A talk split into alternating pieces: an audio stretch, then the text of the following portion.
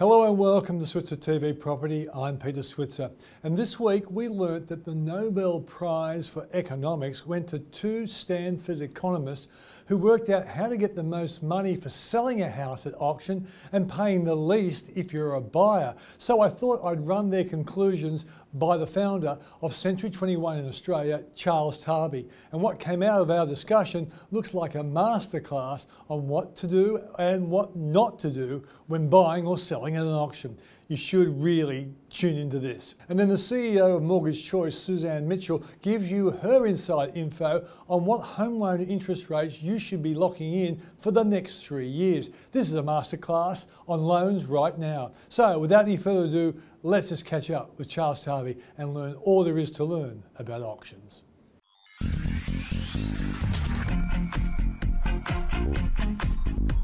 Well, my next guest is the founder of Century 21 or C21, Charles Tarbey. And I want to talk to him today about the winners of the Nobel Prize in Economics who have worked out how to win at auctions. Charles, great to see is you. Is this a story? I don't know anything about this. No, right? no, but okay, I'll, right. I'll, talk you through it. I wrote the story um, know, on Tuesday in uh, Switzer Daily. Um, I discussed it with Ben uh, Fordham on 2GB because, you know, all Australians we love property. Yeah. And, and are we the only country in the world where people stand on a front lawn and have a bid for million dollar properties? well, uh, it is very interesting to watch because normally auctions, particularly in the US, are considered a bad thing because mm. it means it's a mortgagee in possession uh, of sorts and uh, there's a bad story behind it. Mm. So it's complete. When we talk to our US counterparts and we mention the word auction, they're always like, hey, you know, we, we don't want to talk about Isn't auctions. unbelievable? Yeah. And, and when you consider the, the, the world capital for auctions, uh, which is Melbourne, uh, although it's struggling at the moment, mm. Uh, is the complete opposite to that. And yeah. they have tremendous success. And there was an auction on uh, in the last week, uh, 690,000 over reserve, mm. and the property sold. Online was it? Or what? no, no, this one wasn't, but there was 200, 200 bids on this property in Bondi. Oh, okay. And, uh, and of course, 3.6 was a reserve and it sold for 4.2 something. Mm. Uh, that, that wouldn't have happened if it was private treaty. Yeah. So, there, you know, there are people out there that. But what about the idea that people hang on the front line. I I've never seen it, in, in, the UK. I've never seen no, anywhere I've been an auctioneer for a, long, long time, and there's some very interesting stories when you're doing auctions, uh, mm. particularly on site. And uh, there's lots of problems that can go wrong. I remember doing one uh, one in Rouen where we had about, I would have been about 100 plus people there, and this chap was bidding at the front, and all of a sudden the, the chap at the back walked up, whispered something to him in his ear, and walked back, and, and the guy stopped bidding. I, I knew from the reaction that uh, uh, it was a cultural situation, mm -hmm. and I was part of that culture, so I understood. right. I knew he'd threatened the guy. Yeah. And no more, so, no more bidding for yes, you. yeah. And so I said to the gentleman at the back, I refuse to take any more of his bids, and it, it caused a bit of a storm. But, yeah. but that gives, gives you an indication of why auctions can work because there's so much energy and, yeah. and in, in a room, and and people know, particularly with that property in Bondi, mm. uh, you don't get a, a, four or five bedroom house come up in Bondi very often. Mm. So, yes, you're going to have people bidding for it and it'll be their only chance for many years. Yeah. Okay, so let me explain. Oh, what's the story? Yeah, let me explain to you and, and yeah. to our audience who might not have seen this. So there's two American economists from Stanford University who've done a, a very uh, com complex analysis of auction game theory and all that sort of stuff. And, and, and, I don't want to bore anyone with the actual stuff that the economists actually looked into, but the conclusions are really interesting. Right. So the first conclusion is, from a seller's point of view, if you want to get the maximum revenue that you could get at an auction, it's probably in your interest not to tell the agent anything. Okay. And, and tell, us, tell us what you, you would say to that. Uh, I completely proposition. agree. Yeah. I completely agree. And uh, the, the most successful auctions we had were where a government department would walk up to me when I was at the lectern mm. and hand me an envelope mm. with the reserve price. Mm. And that was the first and only time that anybody had ever seen it. Hmm. Uh, when you set a reserve price, and I always tell people at auctions, don't, uh, who, who, ask me for my hmm. advice, the agent will ask for an indication, that's reasonable. But the agent should be giving you an indication after the first or second inspection as to what people are prepared to pay. Mm. And even if they do, you, you, you, don't nod your head or shake your head, you just, you just keep mm. uh, a strong stance uh, and, and say nothing because uh, if you set any sort of target for anybody, mm. that's where it all ends generally. Yeah. And so I've always been a firm believer that the reserve price should never be disclosed. Yeah. Until the time of the auction. Okay, Charles, let me talk you through a number of situations I might have been in my lifetime of real estate. So, if an agent says, well, you know, Mr. and Mrs. Switzer, what, what would you be happy with? Mm. And if we instantly say, well, two million, we'd be happy with Yeah. that. When he goes to talk to, to potential buyers, he says, well, th- th- they might say to him, well, what do you think the owners What do you want? think? Yeah. And yeah. he said, well, I think these guys can be happy around two, wouldn't they? They would say that because the more people are turning up and bidding, the Yeah. more chances a sale happens. And the agent Correct. needs Yeah. a sale to get a commission. some, some people need an indication hmm. because they need to sort their finances out. But in today's day and age, realistically, you can find out whether it's a CoreLogic, even though you know you The can't get 100%. fantastic, yeah. But you, you, you can get at least an understanding of what it might cost you. Uh, to, to buy that property. If I was selling a property, uh, and, and I have to be open about that, I would not disclose my reserve price to anybody until the day of the auction. Mm. And if, if the agent wanted me to give them an indication, I'd be saying to them what most sellers used to say to me. Well, you're the expert, you Yeah. should know. Yeah. And, and I think you could leave it at that, but I think they're right. Okay. I think they're the right. So we, we're hoping something was... No, no, no. Oh, okay. No, I, I wanted to run it by a, a practitioner, Yeah, the- these guys. And I look, the, I found it interesting. And and that's my personal view. Yeah, yeah, yeah. Another interesting part was, from the point of view of the bidders, Mm. he said the more information you can get about what other bidders are prepared to pay and what they, he said, the better you're going to be when you actually make a bid. And, they, Right. and, and they, I'll get you back in a second. They said, uh, I've never come across this before, but you know it. They said, um, uh, when, you, when you win at an auction, there's something called the winner's curse. That you're elated that you win, but you thought, hang on, have I overpaid? Correct. And he said, if you're a bidder, the more information you can get about all the other bidders out there and what they might pay, The better you feel. that's right, and, the the, and more feel. likely you won't overbid. Correct. Eh, Of course, the, the energy of the situation could take over. Yeah. But what do you say to that Look, there, there, there obviously buyer's remorse is always something that occurs after you purchase Mm. something, and you know I went over the price I was going to pay for it, and should I have done Mm. that, etc. Uh, it does help calm the nerves if you know, and I, I know a lot of agents will tell people afterwards, Mm. look, you did very well because there were other people that were prepared to, pa- to pay a similar price, and I Mm. think that's, there's nothing wrong with letting people know that without indicating. Or breaching privacy, Mm.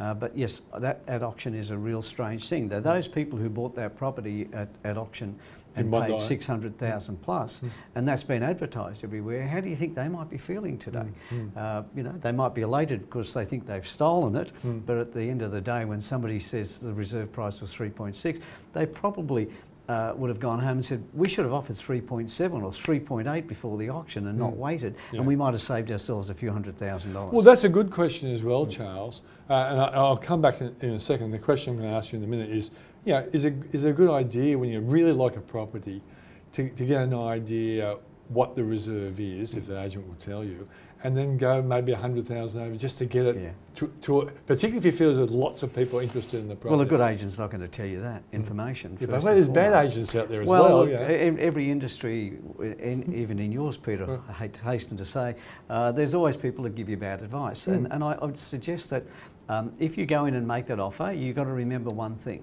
And that one thing is that you've now uh, shown your hand. yes. And in showing your hand, Mm. you could now be setting a different stage where it's going to be even more competitive for you. Mm. So it's a double-edged sword to go in.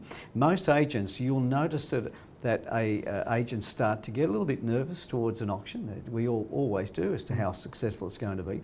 But we've got an indication. Mm. We know how many contracts we potentially have handed out, particularly in New South Wales, which is how that system works. So you've got an indication of what the interest is. But you've got to also be incredibly careful because I had this happen, not to me, but had this happen as the auctioneer for a property, where right at the last minute a person came in and offered a significant amount more if the property was withdrawn from auction. And the vendor said, look, let's take it off. The agent said, let's take it off. I said, no, no, the rule is you go to auction. You've got to go to auction. Anyway, they decided not to go to auction uh, because the bid was incredibly higher, the offer's incredibly higher. And sure enough, that person didn't follow through. So that was a person who was obviously educated on how to slow down the auction process. So you've got to be incredibly Mm. careful as to as to whether or not the, you disclose your hand or whether the vendor thinks, gee, I'm getting a great deal, I, will stop the auction. So, so to test out the, the economist's proposition, Charles, and if there were, say, five really serious bidders, and the, and the agent knows that because there's five contracts, and he's talked to them, and, and you can often see if there's one partner, it's often, it's often female, it doesn't have to be, but but they're often, their heart's set on, on winning the property. Right. They love the Okay. property. And Yeah. a lot of blokes are just like, well, if my wife's happy, I'm going to be happy about this. Mm. If, if you're one of the bidder, It's a different world you live I in know, nowadays. I know, but that's the old Oh, go on, all way. right, go on, go on. Yeah. uh, anyway, so I'm, I'm sorry, I'm an old fashioned guy. Um, so, but the bottom line is this if, if four of those bidders were just normal people who, who didn't think about doing some research on what the other was going to pay, but the other person really did, you know, uh, turned up at all the showings, got to Yeah. know who were the people of Correct, contracts, correct, and said, yes. yeah, what do you reckon we're going to have to pay for this? Yeah, and he's a really good salesperson. Do you reckon, he- as a consequence, he would probably have a very good chance of, of paying what he wants Look, to pay? everything is about negotiation, Mm. and negotiation doesn't start at the time of auction. And this is what we say to agents when you're when you're selling a property for a vendor, the negotiating doesn't start when you take a deposit. The negotiating started when you took the listing. Mm. And, and if you have that relationship and you work through with people, you can get so much more done. So on the flip side, if a, if a buyer builds relationships with the, the uh, agent and the people and attends a number of open for inspections, it's, it, if, if the agent's not careful, that buyer could find out more information than they, they should know. And in doing so, they could confidently attend an auction and, and have a price set and probably do better than what they think. Mm. So it is a game, Mm. it is a negotiating game, and you, your agents have got to be really on the ball. Today's agents have not had the chance to learn how to negotiate because in the last few years it's been at one of those cycles where if the property comes up for sale it'll generally sell itself Right. and in today's market where stock levels are low 22.23% lower stock today than we had this time last year Mm. and in Melbourne 42 plus percent lower stock you, you, you, you know then that uh, there's a certain pattern that can occur and if that agent uh, is not careful and if that buyer is very clever they can do a lot more damage. To, and so the agents haven't learned how to negotiate in the last four or five years Mm. because they haven't had to. So we need to, and we can consistently training our people to learn how to negotiate a transaction effectively. Mm. And, and those agents that just list a property for sale, that don't have experience, put up the sign, hope the auctioneer does his job, are going to be either costing themselves or, more importantly, the vendor a lot of money. Mm. Uh, it's a very interesting game. is, it very is. Interesting game. Uh, Charles, uh, I'm, Have I said anything at all, Peter, that, that might get me into trouble today? No, no, well, I I- think you have, but I'll leave it at that. I, I get You trouble. always do, you always do. yeah, yeah. Uh, I'm, I'm programmed for that kind of thing. Uh, I, I've been successful at two auctions, and, and the first time I used this technique, it worked so well, I held back for the next time I was going to do it. But tell me whether this is you know, something that Smarties use or I just got lucky. So uh, we, we, we went to a place, we really liked it. We worked, and we knew the area very well, so we ha- had a good idea of what this should go for because we'd missed out two options anyway Right. beforehand in a slightly better area, and we just basically went over one street into the next suburb. But but it meant that we were in a lower price point, right? So and we'd sold our place before, so we were all cashed up. We didn't need to go to a bank to buy this place. And rather than bidding um, aggressively because I was really keen to do it, I said nothing. Said nothing Mhm. until the auction got to where two people were swapping 2,000 by 2,000, Yeah, 2,000. yeah, yes. And yes. then and when it looked like one person's going to win, I just put a ten thousand That's dollar bid, right. and they just all disappeared, And- evaporated. And, you're right. And, and most of the time, people just you, you're standing up the back, and all of a sudden, everybody looks around and stares at you. Who Yeah, the I hell was that person? Who the hell was that person? Yeah. And and you're right. And and uh, that's. Uh, Quite often, it's a very, very strong technique when it gets down to that point. The Yeah. nervous part about it is is the auctioneer going to sell? Yeah. And in the good old days, the auctioneer will say, you know, I'm selling. The property is on the market. Yeah. And that in itself. we never bid before before we know that. That's right. And nowadays, some of the auctioneers don't even say that. Okay. So they'll, they'll go one, two, three, and they'll sell. And some people will complain about that because they say, well, you didn't announce it was on the market. Mm. Well, I didn't have to. Mm. And, and I think that that's the new way. The auctioneers are learning also techniques to overcome some of those issues. Yeah. But bidding strongly like that, sitting there waiting, nonchalant, no agent hovering around you, Mm. uh, they, you'll just look at them and go, I'm not interested. And then all of a sudden you come out with that final bid. Now, I have done that on behalf of other people, Yeah. uh, bidding on their behalf. And you're right, it's a powerful moment. Yeah, and I, and I think I, I, would figured out that even if I'd paid 20000 more, mm. I was ready. Over a period yeah, of time. If they came back with another one or two, I'd hit another no, 10. Yeah, and over a period of time, yeah. 10 or 20,000, it right. doesn't seem a lot. But you're right, because when you do something like that, it doesn't give the other bidders an opportunity to rethink their finances mm. in some cases. Mm. If they were bidding 500s and, and then you come in with five or 10, they're going to look at each other and go, well, hang on, hang on, can we afford this? Yeah. And often that, that is also a disarming technique to Yeah, I once saw an auction, Charles, where it went up by, uh, in total, 300,000, but the bids were nearly just 2,000, 2,000. Right. It was just, yeah. and you could see one person was going to always win it, and the other person was being dragged along. You could see him, you know, talking to his, yeah. his, partner and stuff. No, and that's part of negotiating, more, yeah. and that's where an agent can do very, very well for you at auction. Mm. If they know what they're doing, they mm. can do very well for you as a seller. Peter, auctions have, have been pushed back, and you know that they don't give you a proper indication of the market and so on. And they are only a small snapshot of the overall market because mm. the majority of properties are sold by private treaty. But the stats or the numbers, as you know, they don't lie. It mm. doesn't matter whether it's 100 properties sold or 10 properties sold, it's that mm. percentage of that ratio. And in, in uh, Australia, the, uh, today, the best and most performing or strongest performing uh, capital city for a long, long time has been Canberra. Mm. And they've had, they had a 79.5% clearance rate at auction yeah. on the weekend. Now, Melbourne is always in those 70s. Uh, of mm. course, it is at the moment, but they, they're, they're about 95% down on the number of properties going to auction. Yeah. Uh, I, what I'm trying to say is that no matter what you hear about it or, see, or, or what they say in the US, etc., in Australia, the, the clearance rates are strong, people are still bidding, the money is cheap, stock is low, you've got a lot more people wanting to buy the, the smaller number of properties that are there. Mm. So in, in, most cases, if your property is slightly unique, auction is the best way to go. All right, one last thing, I interviewed Chris Joye last week for the property show, oh. and uh, Chris's you know, analysis of um, infection rates, um, what markets would do, been very, very much on the money for a long time.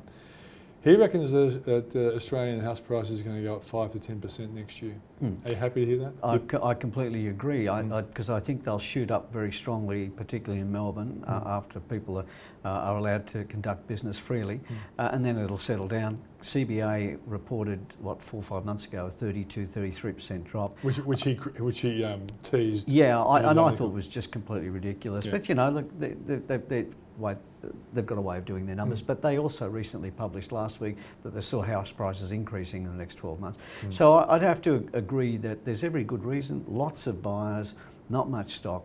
But what I am seeing is the stock levels are starting to climb again, which means that somewhere in the next few months that levelling of prices will occur. That's a good thing, isn't it? More and, supply. Yeah, we always say there's two types of markets you're ever in.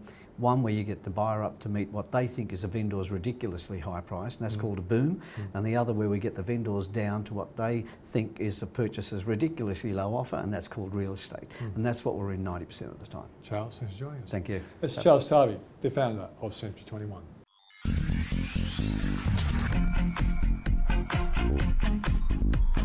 Well, the coronavirus has changed lots of industries, and one industry that clearly has been affected is the mortgage and broking industry. And to talk to us about the many changes, as well as possibly the impacts of the budget, we have Susan Mitchell, who is the CEO of Mortgage Choice. Susan, thanks for joining us. Pleasure. Susan, let's to go through some of the big issues. Uh, you have lots of uh, people who work under the Mortgage Choice banner. And, and I, we all know that interest rates are coming down, and, and we, we hear of lots of uh, renegotiation of loans.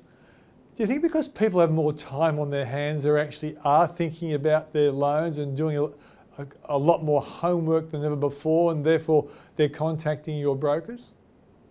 Um, absolutely. People are at home. They're thinking about their expenses. What is what is the largest expense that most people have? It would be their mortgage. Mm. So if they can save money on their mortgage, absolutely they want to do that. The mortgage process is difficult but they're at home they're able to gather up all the pieces of paper get all their information together to hand over to their broker. So i definitely believe that that extra time on people's hands when they're not commuting has made them focus on their expenses and they're looking at their mortgages and trying to reduce it. And have your brokers uh, been forced to think of innovative ways to actually do the broking process even better than the old process Well, it's interesting because I think the brokers would have innovated sooner. Mm. But actually, the banks have insisted on meeting people in person, doing IDs in person, and getting wet signatures on documents. So, coronavirus and um, lockdown has brought a lot of innovation forward, and we're now seeing e signatures, remote IDs, and interviews via Zoom, and all of these things are now acceptable to the institutions. Mm. So, this is actually going to help brokers enormously become more efficient and help more customers. I would have thought that given the fact that Victoria has gone into lockdowns and people can't move beyond a five kilometre circumference, that, um, that, that I'm sorry, a diameter, that would be, wouldn't it? Uh, um, that, that, that would have affected the business for mortgage choice brokers. Has that been the case? No, that's not been the case. Yeah. Our brokers have been just as busy as ever. In fact, some of them are busier than they've ever been. Mm. There's so much um, review of these loans. There are still people buying homes, but they can still contact their broker. They don't have to leave their home. Mm. They can take care of that from their home. Mm. We're also seeing an enormous amount of refinancing in investors mm. because they, you know, there was a very wide spread between the owner occupied rate and the um, investor rate for a period of time yeah. based on the APRA rules, yeah. the APRA speed bumps. Those that spread is now reducing. So there's an enormous opportunity for investors to refinance their loans. Let's say 67% of our investment activity is refinance. Yeah, I would have thought so. But it's just interesting because there was a time there where APRA was really trying to discourage lenders for giving money to investors. You're saying that's yes. now changing because we're all in this together now. Well, I think there's um, well, if it's a refinance, they probably already have the loan there. Mm. So there are still they have, but that speed bump is gone now. Um, but that's a lot of the investment activity right now is refinancing and getting a lower rate. Okay, let's talk about the desire of the government to take away responsible lending, which in the eyes and ears of normal people uh, makes them think, well, are they going to encourage irresponsible lending? But tell, tell us what the impact of the responsible lending legislation has had on the industry. What it's had on the industry, it means it takes much, much longer to process an application for a consumer. Some of the reasons for that are they're forensically going through the living expenses, mm. detailing them in like 24 different categories, ticking through bank statements and credit card statements to prove up those numbers and then verifying all the different forms of income that a customer may have, even if perhaps they don't need that income to service their loan. So they've gone through forensically a consumer's activity, ticked it all back to bank statements. They didn't used to do that. That's something new that's been happening over the last 18 to 18 months to 24 months. So if you took away responsible lending, they may be able to move to where you're just verifying a few very large expenses. You might take the customer's word for their expenses, but then compare it to certain benchmarks. And if that doesn't seem reasonable, you would do more research. You would perhaps only verify their PAYG income or the income from their small business and not their other income if that's all that's needed to show that they can service the loan. Mm. So it should reduce the amount of information a consumer has to gather. It should reduce the amount of time that it takes to process and verify an application. And therefore, a better customer experience. Uh, Suzanne, when, when I was young and looking for a home loan for the first time, the years before it, we were travelling overseas and living the life of Riley. But as soon as we took on the home loan, I think interest rates probably went to about 17% along, along the way what we learnt was the living of the life of Riley had to be put on hold because we now were we were owning a home and we had a home loan. Do you think most Australians actually got that? Because I think a federal court judge basically raised that question that just because someone used to eat uh, wagyu beef and knock it down with a bottle of Grange doesn't mean that they would always do that when they have a home loan. I completely agree. I believe that if consumers want to stay in their home and that home's important to them, they will adjust their lifestyle to accommodate and make those mortgage payments. We have seen that throughout history. people really do believe that. But the way the responsible lending was being done by some of the different institutions was that they looked at your current expenses and they said, well, we're going to assume that these are your expenses going forward. Therefore, I can only lend you a certain amount of money because I believe that you'll be spending a lot of money here on your opera, your expense, your living expenses. Mm. So it'll allow a bank to make a judgment call on some of those things if the responsible lending legislation is revoked. Yeah. So in many ways, the word responsible was probably um, misplaced and highly emotive because it's become more like excessively um, what's the word I'm searching for? for? I'm going to say just forensic. Yeah, yeah, it's right. Forensic inquiry into you, and it's it's kind of really misinterpreting what a person may well be like as a, a person with a debt as opposed to someone without a debt. So I, I hope the government can actually do that. I, I guess from my point of view, I should ask you: Are you hoping that the the level of forensic testing becomes more reasonable than unreasonable? I'll be honest with you, Peter. I, I, I want to wait and see mm. because if they truly get this change through, there's still two other issues here. Yep. One is basically the banks will lend according to APRA standards. Mm. So it will now be up to APRA as to what lending standards are, number one. Number two, it depends on what AFCA does, mm. the complaints no. um, situation. Yeah. So AFCA has a different set of rules that it goes by. It goes by whether or not they feel something is fair. Yeah. So I'm not quite sure how removing responsible lending is going to actually tie in with what AFCA feels is fair. Yeah. So I think it remains to be seen how much it actually changes. It, it seemed to me when all this came in that the real failure was always that if someone had a problem with a, a lender, the, the, the, the ability to get something sorted out fairly wasn't good.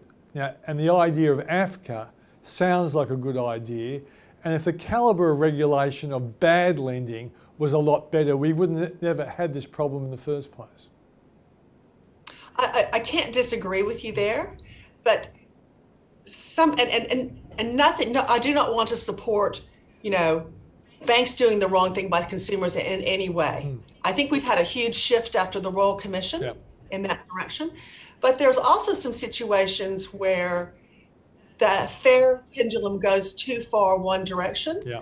For instance, there's some uh, decisions that we've been told about where the broker has done the right thing and that AFCA agrees, yes, they followed the law, but we think that you should we should still find in favor of the consumer. Yeah, no, I've heard that too. I've heard. And, and, and it's, I mean, that implies that if you're trying not to get caught out by AFCA, AFCA is actually determining the lending standards. Yeah, yeah. Well, and I think, so that, yeah, you're right. And I think, I think that's the important thing. If this whole regulation thing is going to be uh, right, you can't presume that the lender and the broker are always wrong. Sometimes the consumer is in the wrong. I, I think that's fair. Everyone has to do everyone has to be seen and tested to do the right thing. Yeah, okay. Now, the big move into fixed interest rates.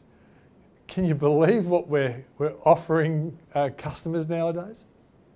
It is amazing. And I don't understand why everyone doesn't have a fixed interest rate. I don't understand why you wouldn't go charging into those rates. Mm. They're not going to be there. It's interesting. The first two to three years look really good, but four and five don't look good. Mm. So um, I have seen some five-year rates, but they're not. You know, you wouldn't want to go there. Okay. But those first what, three years are very good. Give, give us an idea of what a three-year good rate looks like. Two fifteen. Yeah, sounds unbelievable, isn't it? Two fifteen for three years. Yeah, sounds. Isn't that amazing? That's amazing. Can the fi- can the fixed rate go lower? I, I, I noticed that the Reserve Bank governor is pretty strongly hinting that with his next meeting, they could cut, take the cash rate from 0.25 down to 0.1. Well, I'm still seeing rates go down. We get um, updates from the lenders every time they change their rates, and I've been getting some over the last three to four, you know, two to three weeks mm. where the variables and the fixed keep going down. So I, I don't know that. Mm. There's got to be a point at which they have to stop because they have to have something yeah. to create to uh, to pay their expenses. Has the RBA been making it easy for fixed rates to come down?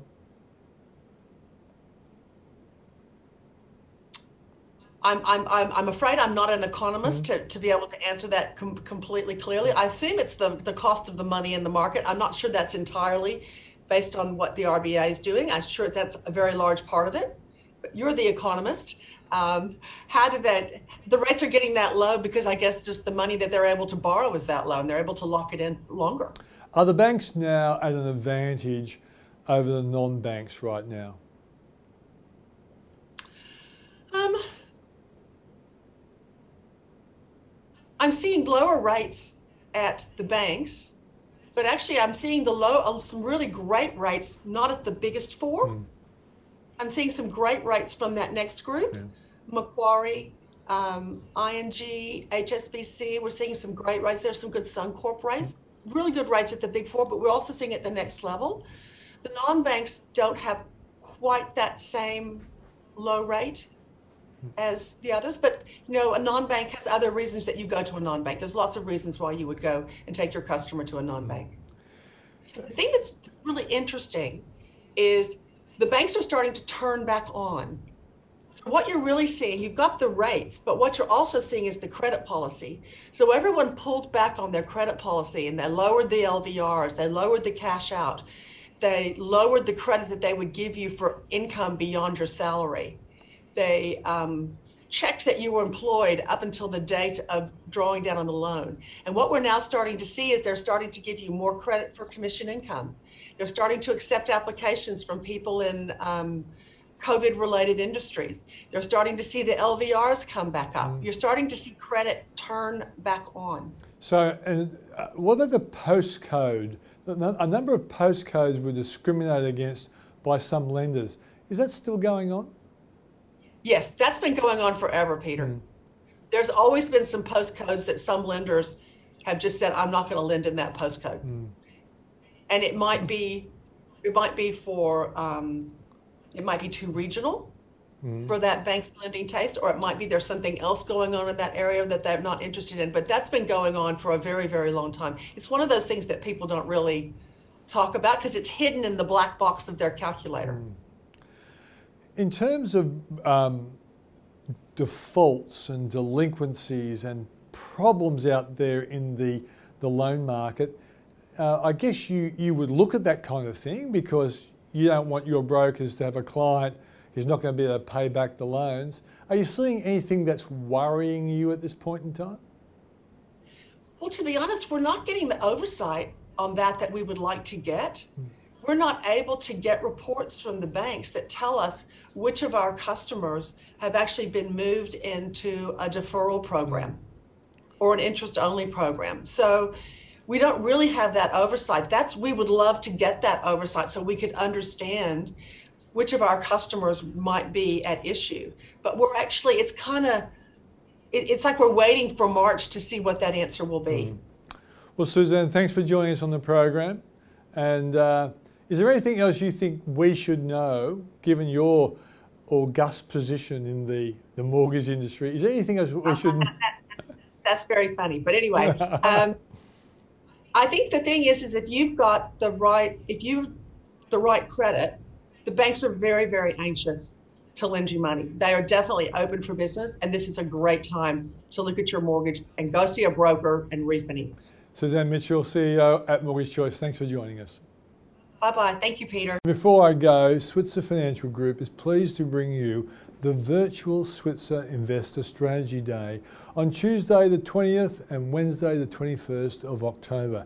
Held virtually via Zoom and hosted by myself, the two day conference will give investors access and insight from some of Australia's best investors and fund managers. You'll have an opportunity to hear from these top fund managers to understand how they are investing in these unprecedented times. The day will deliver information through idea driven educational sessions from the fund managers who share insights on how they are investing and what their thoughts are on the future. These sessions will be followed by a roundtable panel discussion. The audience will also have an opportunity to ask questions via Zoom to get a deeper understanding of how these experts are investing. I'm also very pleased to announce that we will also be joined on the day by the Treasurer of Australia, the Honourable Josh Frydenberg. He will be sharing his plans and insights into how he's going to lead us out of this recession. Click on this link in this video description below to register. It's going to be a great day